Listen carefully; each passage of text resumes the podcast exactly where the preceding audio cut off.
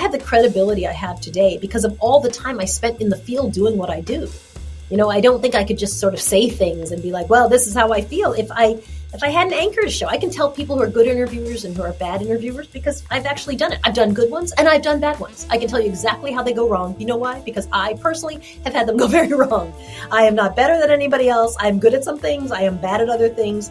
And so I think it's really, you know, I think sometimes you have to wait a little bit to execute on your voice the way you want to because you want your credibility to be very high. A voice without credibility, I think, is a lot less valuable. This is the Visible Voices podcast. I'm your host, Dr. Risa Lewis. Before we get started, here's a word about the podcast Rebel EM. Rebel EM stands for Rational Evidence Based Evaluation of Literature in Emergency Medicine. We are a website that helps you keep up with the latest and the greatest, cut down knowledge translation time, and improve patient care. Hi, listeners. Thanks so much for joining. And today I'm in conversation with Soledad O'Brien. Soledad is an award winning journalist. She's an anchor and producer for Matter of Fact with Soledad O'Brien. She's a founder and CEO of Soledad O'Brien Productions. I'm going to tell you more about that production company, but hold on, let me list a few more things.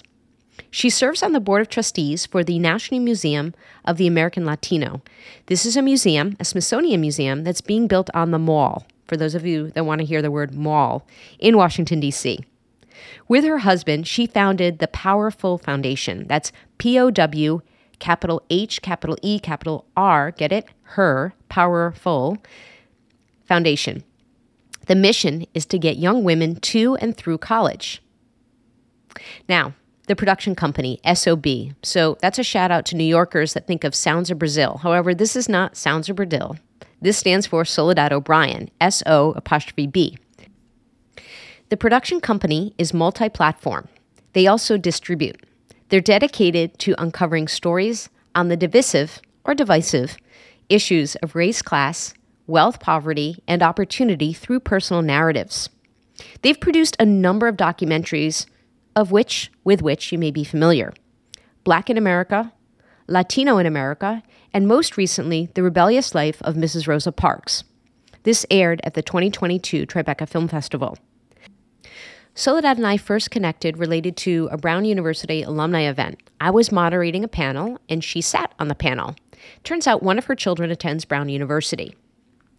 Turns out also that she has a connection to Rhode Island. In fact, she knows Southern Rhode Island. She knows my hometown of Westerly, and she spends time in Narragansett. So let's get to the conversation. When we get to it, we've talked a little bit about voice, visible voice, finding one's voice, and I've asked Soledad about the science of belonging. At one point, you were doing a bit of a deep dive into the science of belonging, mm. and I was wondering where where you are today with that. You know, it, it, I'm not anywhere with it because it's not really my field, but I find the topic fascinating. Because, of course, we, you know, I was there for the diversity and then the diversity um, and inclusion, and now I think diversity and inclusion has really become belonging is a kind of a new version of it. And I like the I like the idea and the conversations around look how do you measure belonging? Because at really it started during the pandemic. And I thought it was just so fascinating. Like yeah that is the thing right like diversity to me is just a count we got these many black people these many white people these many Hispanic people uh, diversity and uh, inclusion is okay you know who's in the room but then when it comes to belonging is really how that person feels, right? It's not just, hey, we've taken a record and I can tell you who's included in the conversation. I can tell you the numbers. It's does that person feel like they belong, which is a whole other measure, measure right? It's a very, um, it's a measure that seems very complicated to actually get to because it's not how what I can count. It's how they feel. And, um, and so I have found that just fascinating. And I do think when everybody was doing their resigning from their job thing, I really thought it was very interesting. Um, you know, the great resignation that the people who felt like they belonged really didn't have any interest in resigning, and the people who who just felt like they had no feeling of belonging to their organization did resign because they felt like they could get a better deal elsewhere. Yeah, the frame of that is almost it's you know um, on the show we cover a lot of episodes on health design and like creating solutions, workflows emergency departments, uh, pulse oximeters that are human centered, that are actually patient centered and actually provide outcomes. And part of that design process is involving the person in the conversation. So the belonging part is actually involving the person, not determining what's happening to them, but asking what's happening to you. How do you feel? Mm, interesting. Yeah, we sort of did a similar thing on our show, Matter of Fact, where we got rid of the dueling congressman and we decided that our show would be around centering people. What does the policy mean to people? Who's affected by this policy? How does it actually work? What does it what does it mean? And it was fascinating because what you really, you know, once you remove the yelling congressman, you remove a lot of politics, right? You remove kind of the nastiness of politics from it because if you're talking about insulin, kind of everybody, right? Like it doesn't, you know, there's lots of people all over the political spectrum who who need insulin and who can't afford insulin. And even if you have a really good job and you have a kid who needs insulin, who's off your who's off your insurance, you might be digging through your savings to help your child you know, which is the story of the one one of the women that I was profiling. And I, you know, I, I couldn't tell you her politics. Like a lot of cable news is based on this person's on the left, this person's on the right, this person's worked for this campaign, this person, you know, we know their their point of view. But when it comes to when you start centering people around housing issues or around medical issues, like where they are in the political spectrum is is not even in the top 25 questions you'd ask them. I'm sure in emergency medicine too. Listen, you, if someone doesn't walk in and you don't say, listen, before we, before I take your pulse, there's a couple of things I'm going to need to know about how you voted. You like you don't care. You're kind of like, what do you need? What's the problem? What's happening? How can we help you? What can you, you know, all there's a million things that you're first trying to figure out. And we found our show, it's a policy show, but it's not particularly political because it's about you know, we told the story, for example, of a guy who had moved to Mexico in order to find housing that was affordable. He lives in San Diego. He's not Latino. He doesn't speak Spanish, but he could find affordable housing in Mexico and just commute in every day because we wanted to tackle the problem of the high cost of housing for people who are in, he's got a full time job. He's got a solid job. You know, it's not like he doesn't have any money or that he's homeless. He just literally can't afford the ridiculously high cost of housing in San Diego, which is typical of many cities. And so it was a very interesting way, but I, I couldn't tell you his politics. I have no idea. Um, it was just not something that we, we covered. It was irrelevant for the, our story. I think the audience is interested in how you prepare for your storytelling. How do you frame your stories and what's the background work you do? Mm. I think you sit down, we have a great team, and it really, I mean, it sounds so cheesy, but it really does start with that because you really need all the feedback on the front end, right? Like, I think this is a good idea. I think this is a bad idea. I think this is a lame idea. I think this idea could be better if we did it this way.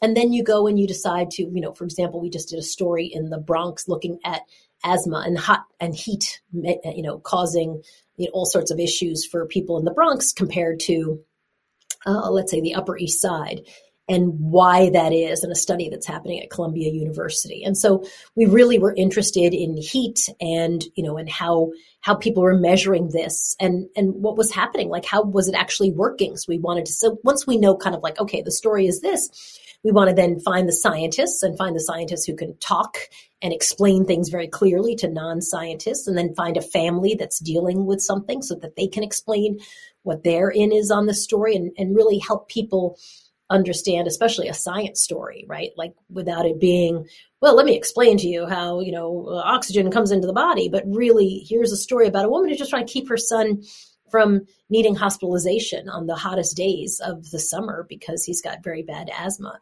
You know that is kind of our, our process. Once we figure out what what story we're trying to tell then who are the best people to help us tell that story? Which is why you know back to what we were talking about earlier you know anybody who tells you like the New York Times doesn't pick the stories or everybody it just happens like not true. You spend so much time on the story and and whose voice is heard and who you elevate and who you ignore is very intentional. You know there's not just news that just shows up on TV everyone decides this is what we're doing. Here's who we want to hear from. Here's how we're going to book them. We're going to give them six and a half minutes. Then we're going to book this person. Then we're going to roll commercial. Like it's very intentional and this idea that there's not um, a system that's helping pick these people and that there's not a that there's not bias involved in how you know whose story gets elevated and whose gets ignored is just kind of silly. Which side of the microphone do you like being on? I like interviewing people probably better um, i like i think i like interviewing people better Yeah. And so, what is your interviewing process? You know, you've your team and you have worked to develop the story, gotten your background. You know, what, what part are you focusing a lot of time on? I try to do two things. One, I, especially if you're doing, it depends if it's live or if it's if it's uh, taped. If it's a doc, which means you're probably going to have a couple hours, or if it's a four minute live interview. Um, I try to learn everything, which I think everybody who's a good student does. Learn everything you possibly can about a person. But then I really try to um, listen to them because I want to understand their cadence. Where can I interrupt? Like, I want to make sure it feels like we're having a conversation. So, you know, some people talk weirdly. I mean, they talk where they'll stop and then they'll then they'll they'll stop twice or something, and you have to kind of know their the dance steps that they're doing so that you can jump in and do those dance steps with them. Um, so understanding how someone delivers is really helpful, I think, as well what I'm interested in is I think I don't know what time it was, college maybe, when you uh, worked for your father.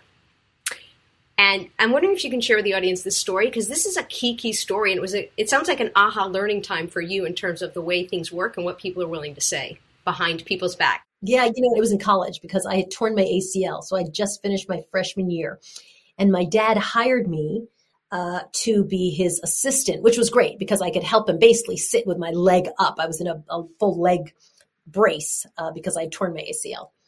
And so I was, his assistant was leaving and I basically got to help out in the office. And um, at one point, uh, the, um, we were interviewing people and my job was to escort them kind of in and out. Like I'd meet them and walk them. And I must, by then I must have been getting close to getting my, my brace off because I could w- actually walk at the beginning. I only could go on crutches.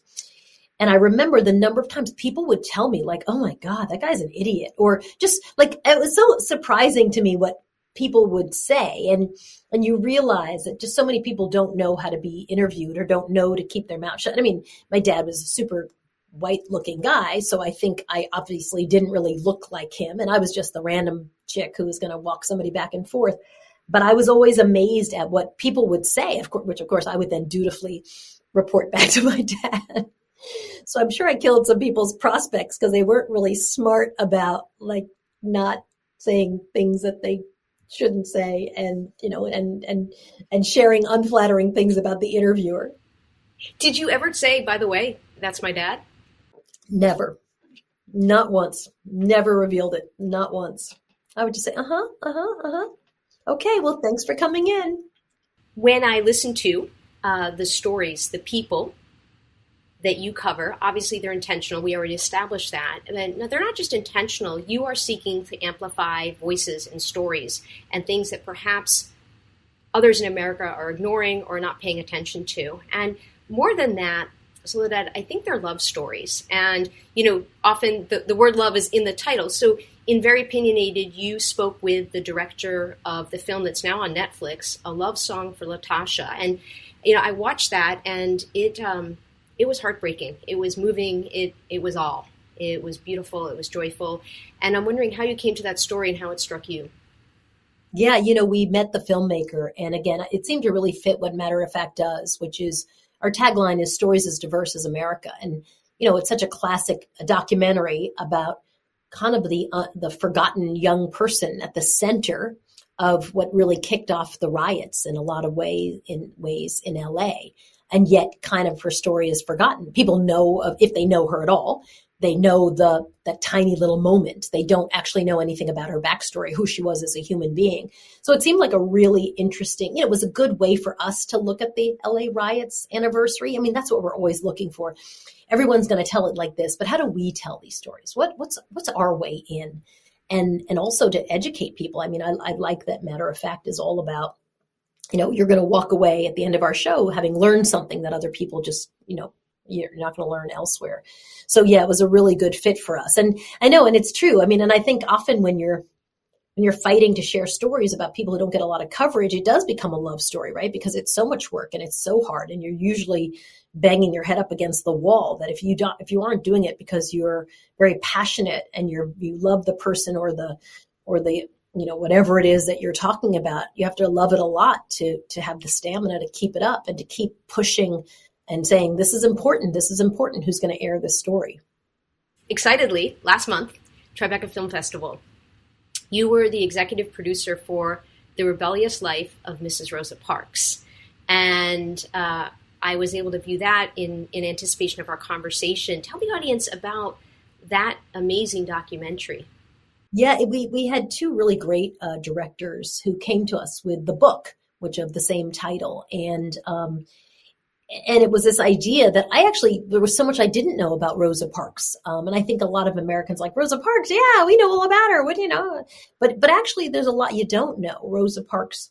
I think there's this there's a sense that you know it's just this docile old lady tired at the end of her workday who just finally one day just couldn't get up out of her seat. But when you actually learn about Rosa Parks, you learn about her history and her history in fighting for civil rights. I mean, very tough lady. I mean, complete badass in a lot of ways. And when she was saying that she was, when she was interviewed, she said, I was tired, but she, her actual full quote is about being tired of being discriminated against. Not I was tired because it had been a long day.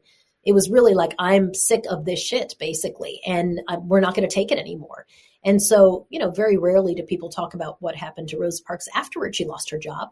Uh, she lost her career. She had to lost her house. She had to move, you know, and so, you know, we, we have this really weirdly, um, framed story about someone who we all think we know. That's pretty wrong, actually. You know, we, we like the concept of the, the, the accidental civil rights versus, you know, just happened one day. That, well, that's just not accurate to who her story was. She had been fighting for civil rights for a very long time. And so we, I love the idea that we would get to tell the story, but I also love the idea that we would, um, get to explain to people the why around why you frame her as a docile, accidental person. What is the benefit to people who are against civil rights? What's the benefit to people who support civil rights? Uh, I think I thought it was just very helpful to do that. Yeah, no, it was convenient. She's a perfect voice to amplify and to make visible because I think most people don't know the real story and her long history of advocacy and activity in civil rights. One thing that struck me about the documentary is to your point, not did she lose her job and have to move, but you know, once the right to vote passed, all these people, all these leaders in the civil rights movement were celebrated. They got honorari- honorariums. They were celebrated. They were, you know, uh, got the red carpet treatment. She got no honorarium. She got like she wasn't given some of the because she was a woman, whereas some of the men in the movement were getting lots of accolades, lots of money you know, to pave their way and to continue, continue in the movement. Yeah, I mean, and it's a classic story, right? First of all, I think the women not really being celebrated. And and so it, it begs the question even more. So then, you know, why, why? Why was there why has there never been a doc before now? When someone when they said to me, you know, there's never been a doc on Rosa Parks, like a full length doc, I couldn't believe it. I actually was like, hold on while I research that. I just don't think that can be true, but it was true. So yeah, we knew that, you know, people, there was a lot to learn and a lot to understand about Rosa Parks, and we knew we could bring that to people. Yeah. What stories have kept you up at night? Oh God, everything. What hasn't, a shorter list is what has not kept me up at night. So much. I mean, bad journalism keeps me up at night. I think our Supreme Court keeps me up at night. Uh, I think the fact that there's no clean water in, you know, in Flint, Michigan still keeps me up at night. And folks in Texas right now are trying to decide if they run the air conditioning too long, are they going to blow out the power grid, which they might. That keeps me up at night. Um, you know, so there's just a ton that keeps me up at night. And what stories have you not covered that you want to cover? Oh gosh, everything. I mean, we're in the middle of a bunch of different documentaries um, it's never really the stories you want to cover. It's the platforms. You know, where do they get to live, and how much attention will they get? I want to move towards your experience uh, in journalism uh, early on with harassment, uh, sexual harassment, gender harassment, and you know tie it to your conversation uh, with uh, the founder of the Me Too movement, Tarana Burke. Yeah, she's amazing, right? She's just so smart and interesting. And one of the things I love about her, which I love it because it's so not me, is she's just very um, hopeful. You know, she just like, I love people who are like toiling away and they should just be exhausted, right? And they should be exhausted, miserable people. And she's just like, no, we're, we're here doing the work. I, I, I really admire her for that because I think I'd just be mad and bitter and, and, petty. And, and she's really none of those things. So I love her for that. Um, you know, I think she's just a very interesting woman, and I love that she's trying to you know, not just have a movement, but really trying to solve some real problems in the, the work environment. Um, you know, I think they've been able to bring real change. I think there's been a backlash to some degree on, on Me Too, which is not not surprising at all. Um, Me Too is not the be all end all um, solution for every single thing, of course, obviously. Um, but I do think it's, you know, what they've been able to create is pretty amazing. And what have been your experiences in journalism? I didn't have a lot of bad experiences with harassment. I had friends who did.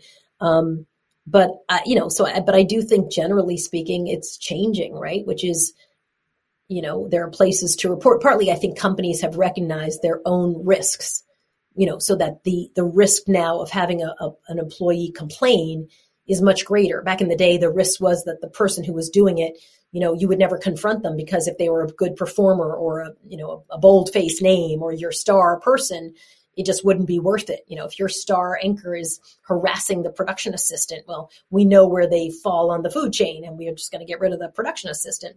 But now I think there's so much liability for a company um, that it's problematic. And I think that's good, right? Companies are have a vested interest in not just protecting the star, but in stomping out uh, this kind of thing anyway, and as a whole. So I think that's a positive.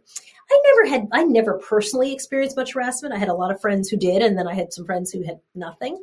You know, every so often you get like, I remember there was at a dinner once. I remember once being at a dinner and a very famous network anchor came up behind me. I was wearing a strapless dress and he like massaged my shoulders. First of all, he was like, could have been he was older than my grandfather, so that was just. Ugh. But also, like, um, and I just remember thinking, I what what really pissed me off about it was um, how much I had to like physically wriggle around to make everybody else at the table comfortable with what was going on. I'm like, why is it on me? Why am I the one who has to bend over backward to be like, no, what? Totally. Oh my gosh. And I'm doing this, right? Because I'm trying to like kind of get his hands off the back of me. And I didn't know him well. We didn't know each other. Like I didn't, I didn't know him at all. It wasn't like a friend of mine who's like, Soledad, oh my God, you know, and then it just was so crazy. But the thing that I find, and I think women often feel this way, right? Like what, what lands on you is the making everybody else comfortable in an uncomfortable situation versus like, get your hands off me if he had been a friend of mine, I would have been, oh my God, what do you get off me? Because it was much easier to say. No normal person does that at a dinner runs up to a person and massages their shoulders. But if you've never been told no before, then you might actually do that. Early on, um, you were on a reporting a journal gig. You had flown somewhere and something had happened. You shared this story in one of your interviews and you called your husband. yes, crying. Yes. A producer, I was in Thailand actually, I had landed, and he, the producer said, If you, I know you're a big star for CNN, I just come to CNN. So It was 2004 tsunami. So I'd just been there a little bit and I just had my twins. So is that right? Yeah. So I just had my twins and, um, and I'd flown to Thailand and he was like, and if you can't hack it, I'm going to put you on a plane home, which was so funny because I was like, I mean, that's what you'd say to a 16 year old. Like, listen, Missy, if you are sassy, I'm going to put you on a plane. I was like, I think at that point I, was, I had my twins. So I had them at 38 at 30. I was 30, almost 40 years old. It was like, what are you talking? I was so upset and I'm a crier when I'm upset. So I burst into tears. Um, but I really was, it was so, it was just so, so upsetting.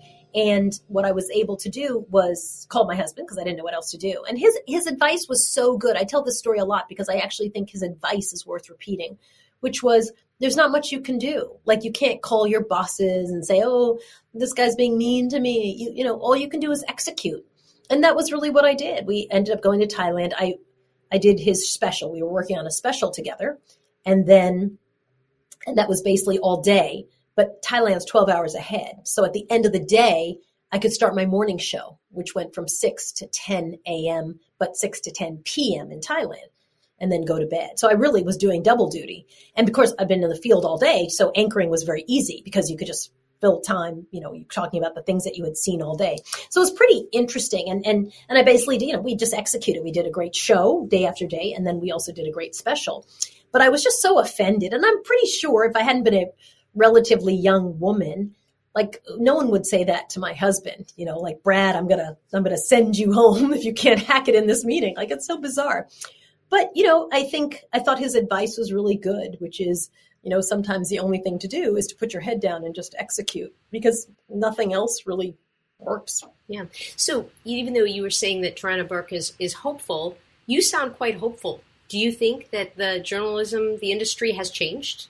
Uh, are we any further along? Because I'll tell you, healthcare, not much has changed. Um, it takes yeah, a little bit of a different form, but yeah, you know, I, I, I, I'm, I'm nauseatingly hopeful. So I am, I think I am a hopeful person just because I, I'm not sure I can live in a place where I'm not hopeful. So I think the only alternative for me is to be hopeful. And, um, but I think people are changing journalism. And I think, again, the only example I can give is the show that I do, where we do a very different model of journalism, beats those other people. We win. I think if our stuff was doing terribly and the audience didn't like it and, you know, I might be frustrated, but I've actually found the audience likes it better. The audience actually wants to understand what is happening in the world. And so I have felt really good about that. So yeah, I think change is very slow, but I, I do think things are changing because if they don't, I mean, uh, for us, you know, your audience is people who've got to go to the hospital, but in our audiences, they vote with their clickers, man. You can tell very clearly if somebody hates what you're doing because they just leave. And I think a lot of news organizations are really, you know, losing viewers because nobody Nobody wants to watch two congressmen yell at each other. They just don't. How would you advise audience members, people that are listening that want to use their voice, but they're hesitant or afraid to use their voice? Well, sometimes I think being hesitant to use your voice means that maybe you shouldn't use your voice, right? I mean, there's a time and a place. And yeah, I'm sure for a lot of, you know, if you're a new if you're a medical student or you're in your like of course you, you sit there and just watch there's a real power in just like watching what's happening understanding who the players are and how the system works i mean that actually takes a long time i have the credibility i have today because of all the time i spent in the field doing what i do you know, I don't think I could just sort of say things and be like, well, this is how I feel. If I if I had an anchor to show, I can tell people who are good interviewers and who are bad interviewers because I've actually done it. I've done good ones and I've done bad ones. I can tell you exactly how they go wrong. You know why? Because I personally have had them go very wrong. I am not better than anybody else. I'm good at some things. I am bad at other things. And so I think it's really you know, I think sometimes you have to wait a little bit to execute on your voice the way you want to because you want your credibility to be very high. A voice without credibility I think is a lot less valuable.